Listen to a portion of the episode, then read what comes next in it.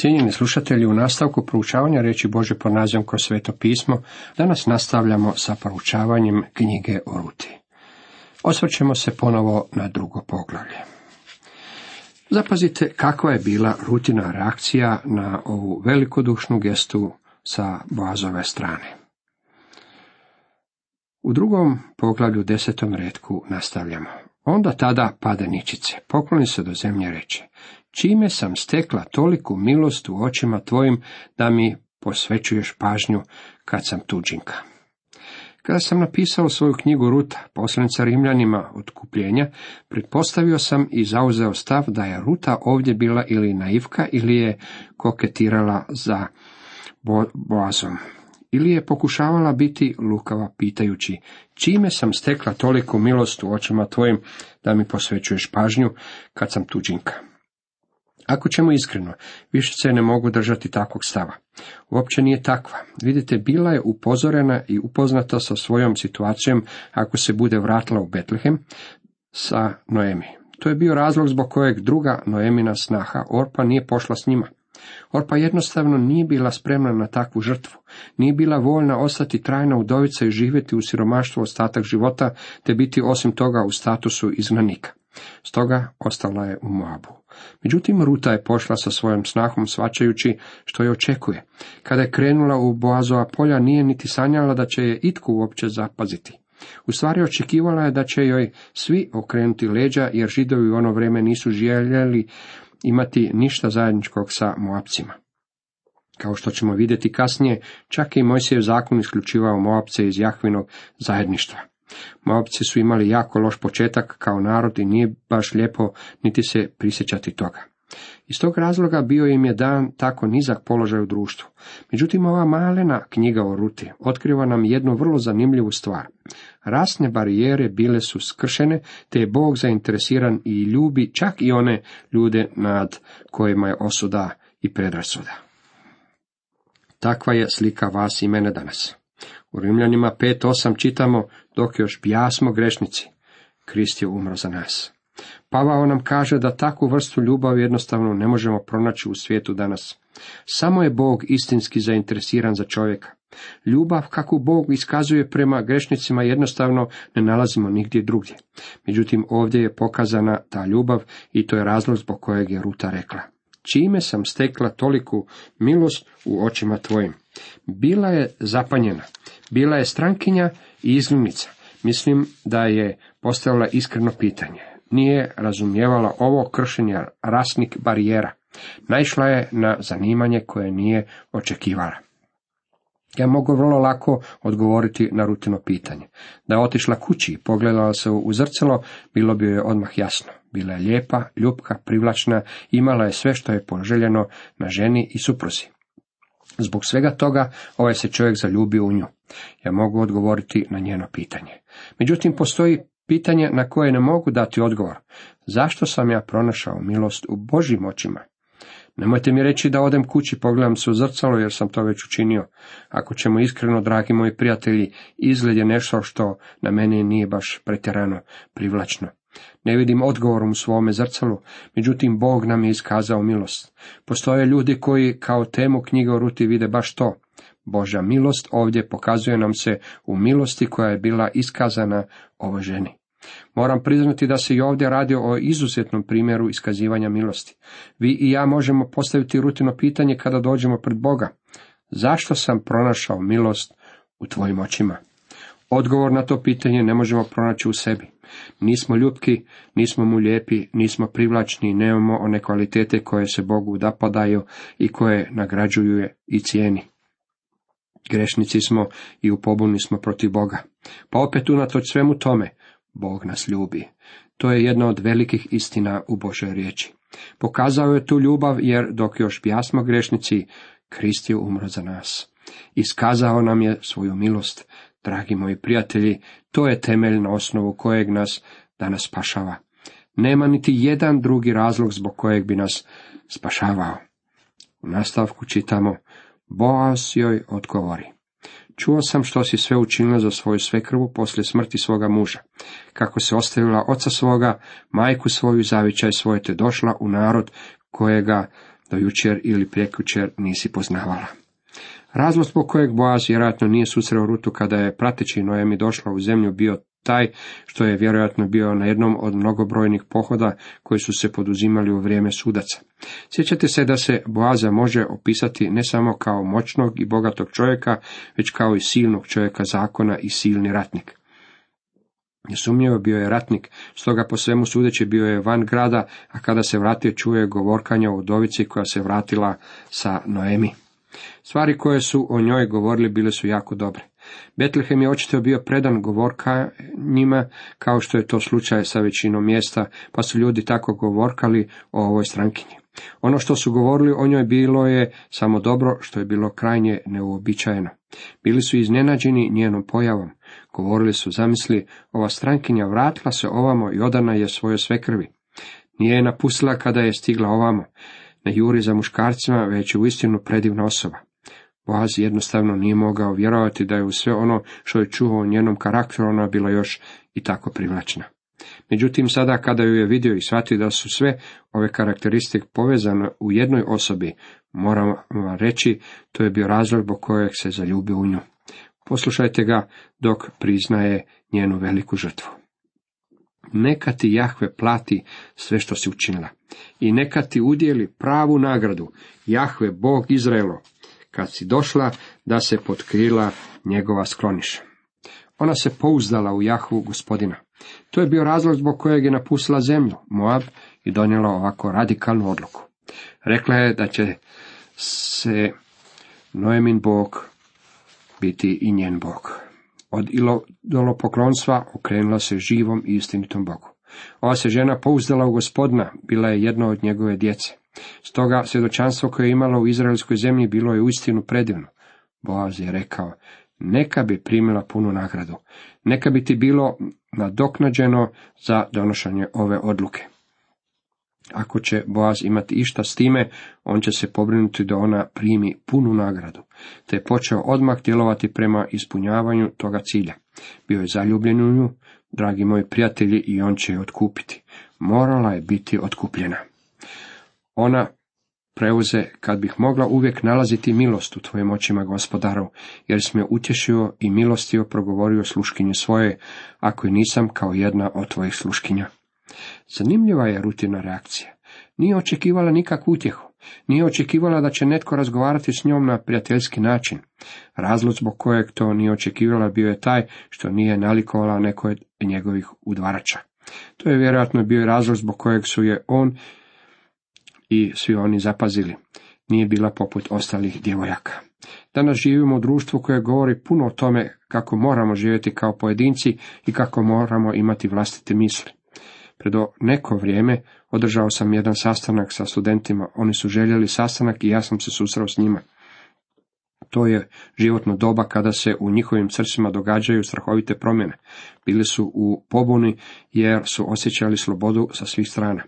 Bog nas je stvorio na takav način sa sasvim određenim ciljem, moram usput napomenuti, ali se nećemo previše baviti tom temom.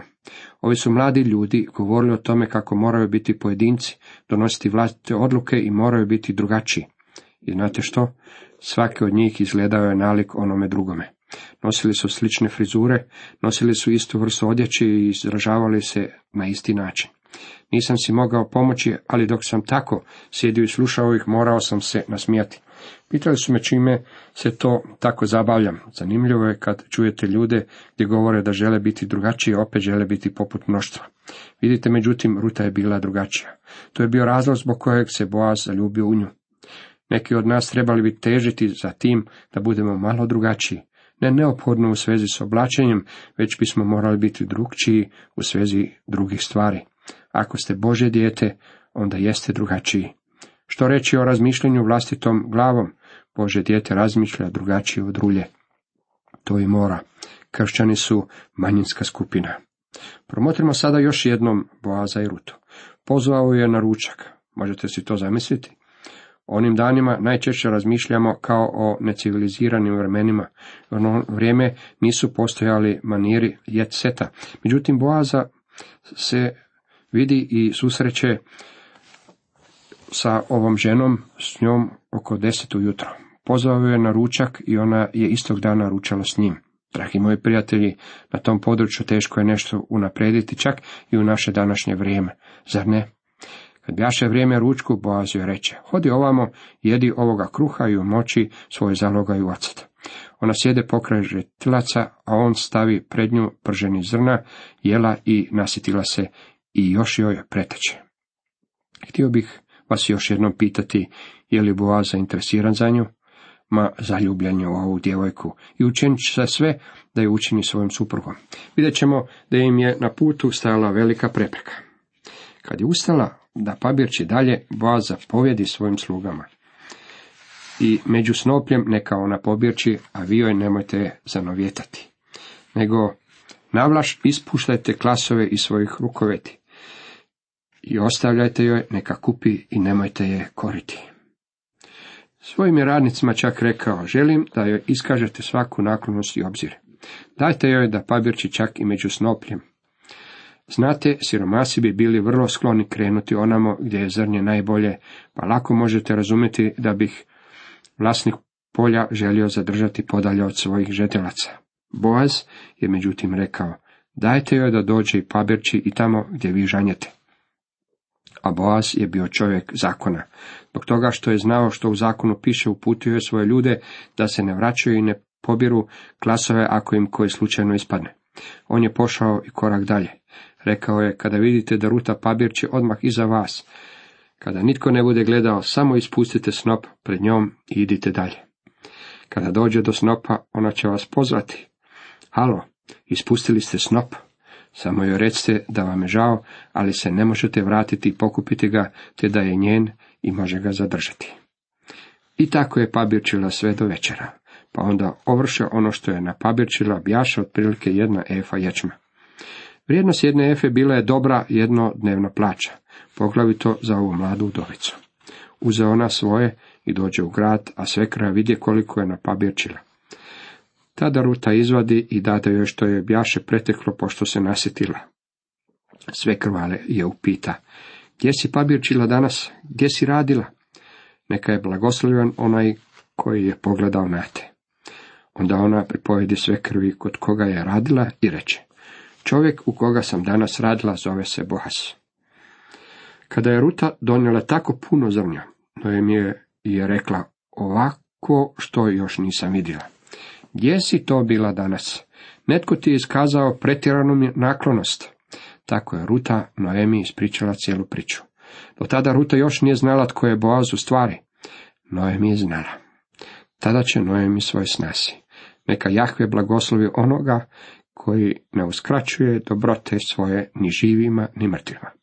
I dometnu Noemi, taj je čovjek naš rod, jedan od naših skrbnika. Hebrejska riječ Goel ili rođak izbavitelj je drugi zakon koji nam je krajnje čudan jer danas nemamo ništa što bi odgovaralo tome. Bio je to međutim Boži način skrbi za svoj narod. Vidite, Bog je dao zakon za narod i za zemlju. Mojsijev sustav bio je predivan sustav za ono vrijeme i onu zemlju. Ruta je svakako otišla u pravo polje jer je taj čovjek bio njen rođak. Ovdje u knjizi o Ruti vidimo zakon o rođaku izbavitelju u svoj njegove punini. Mojsijev sustav ne vidi te uvijek na dijelu u Izraelu, ali ova malena knjiga oživljuje nam zakon o rođaku izbavitelju, kao i još dva zakona koje smo spomenuli, a nama su vrlo čudni. Jedan od njih je temelj na osnovu kojeg je Bog skrbio za siromašne.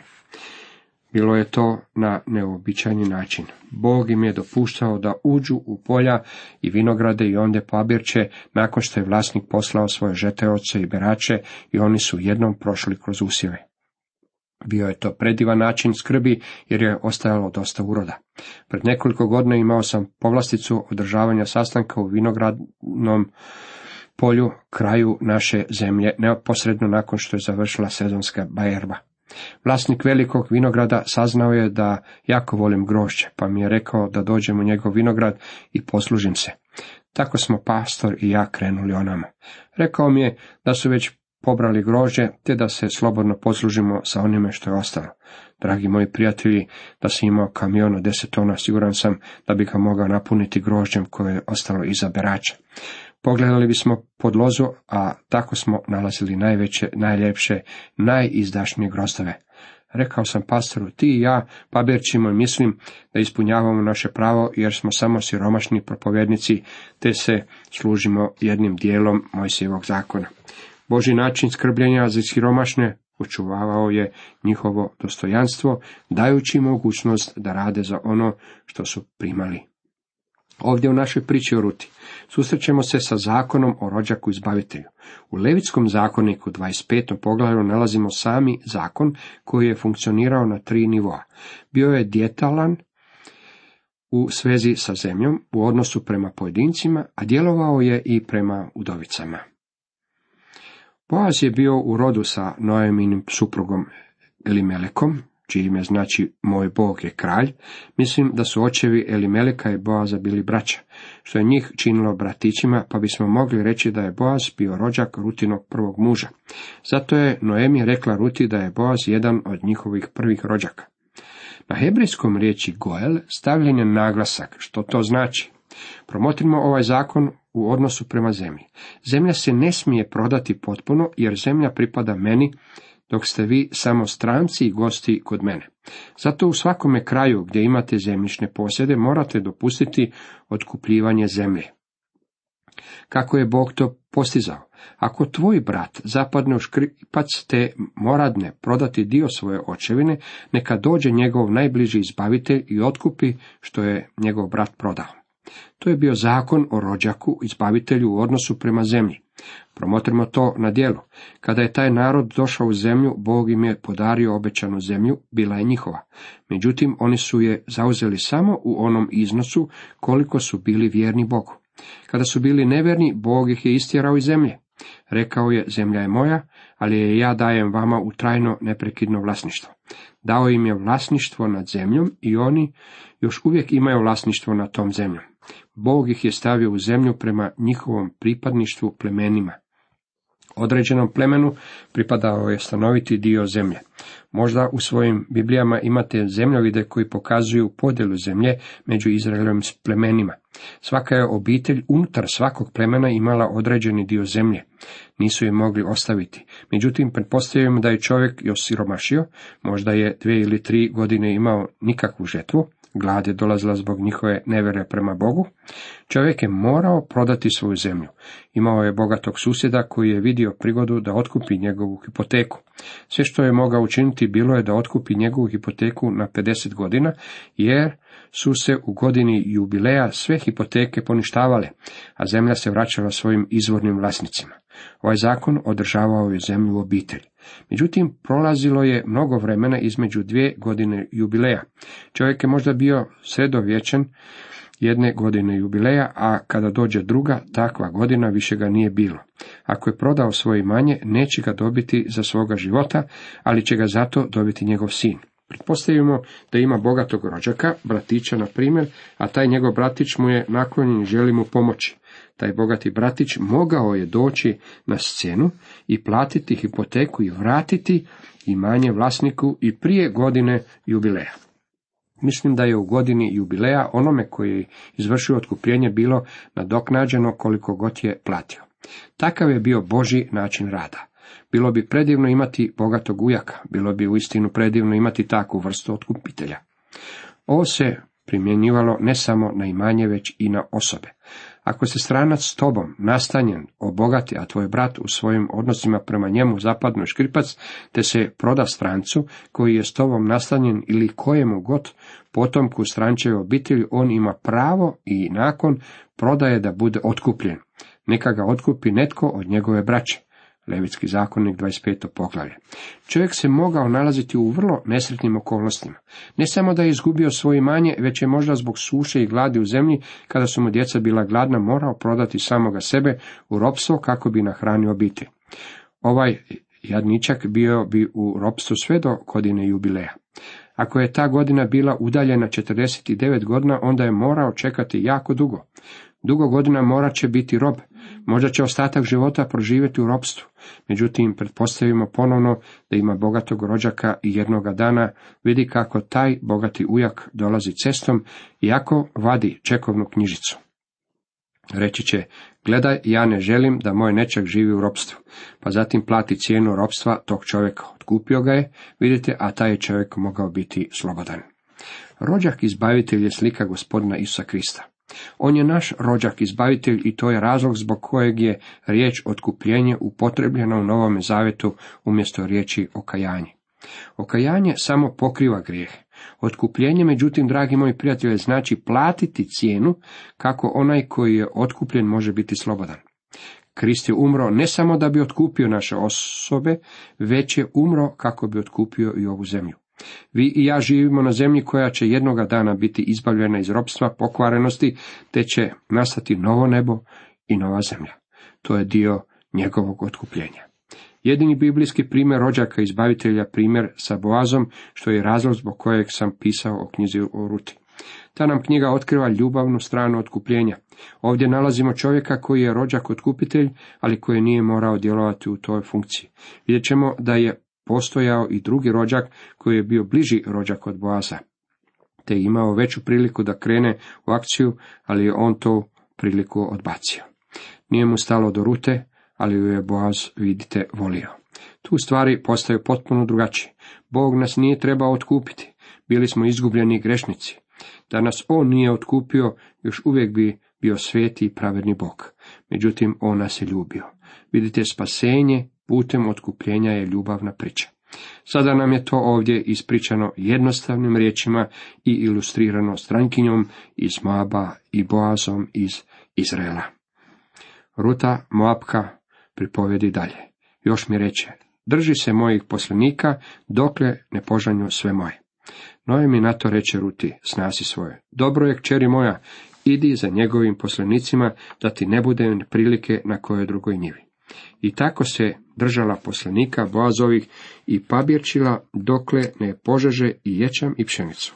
I živjela je kod sve krve svoje. Zato je trebalo oko šest tjedana. Šest tjedana svakog popodneva. Vidjeli biste ih kako ulaze u Betlehem. Ne mudraci, još ne. Ne pastiri, još ne. Ne, još niti Mariju i Josipa. Vidjeli biste Rutu i Boaza. Boaz je zaljubljen u Rutu, maleno mjesto Betlehem, govor kao je naš najpoželjniji neženja konačno je pao. Siguran sam da ih je Noemi, s kojom je Ruta živjela, mogla vidjeti kako dolaze svakog popodneva. Znala je da s tim u svezi treba nešto poduzeti i to zbog toga što se Ruta nalazila u jedinstvenom položaju. Boaz je zaljubljen u nju i želio ju je otkupiti. Uistinu je predivno imati spasitelja koji nas je ljubio, koji je došao na ovu zemlju kako bi nas otkupio.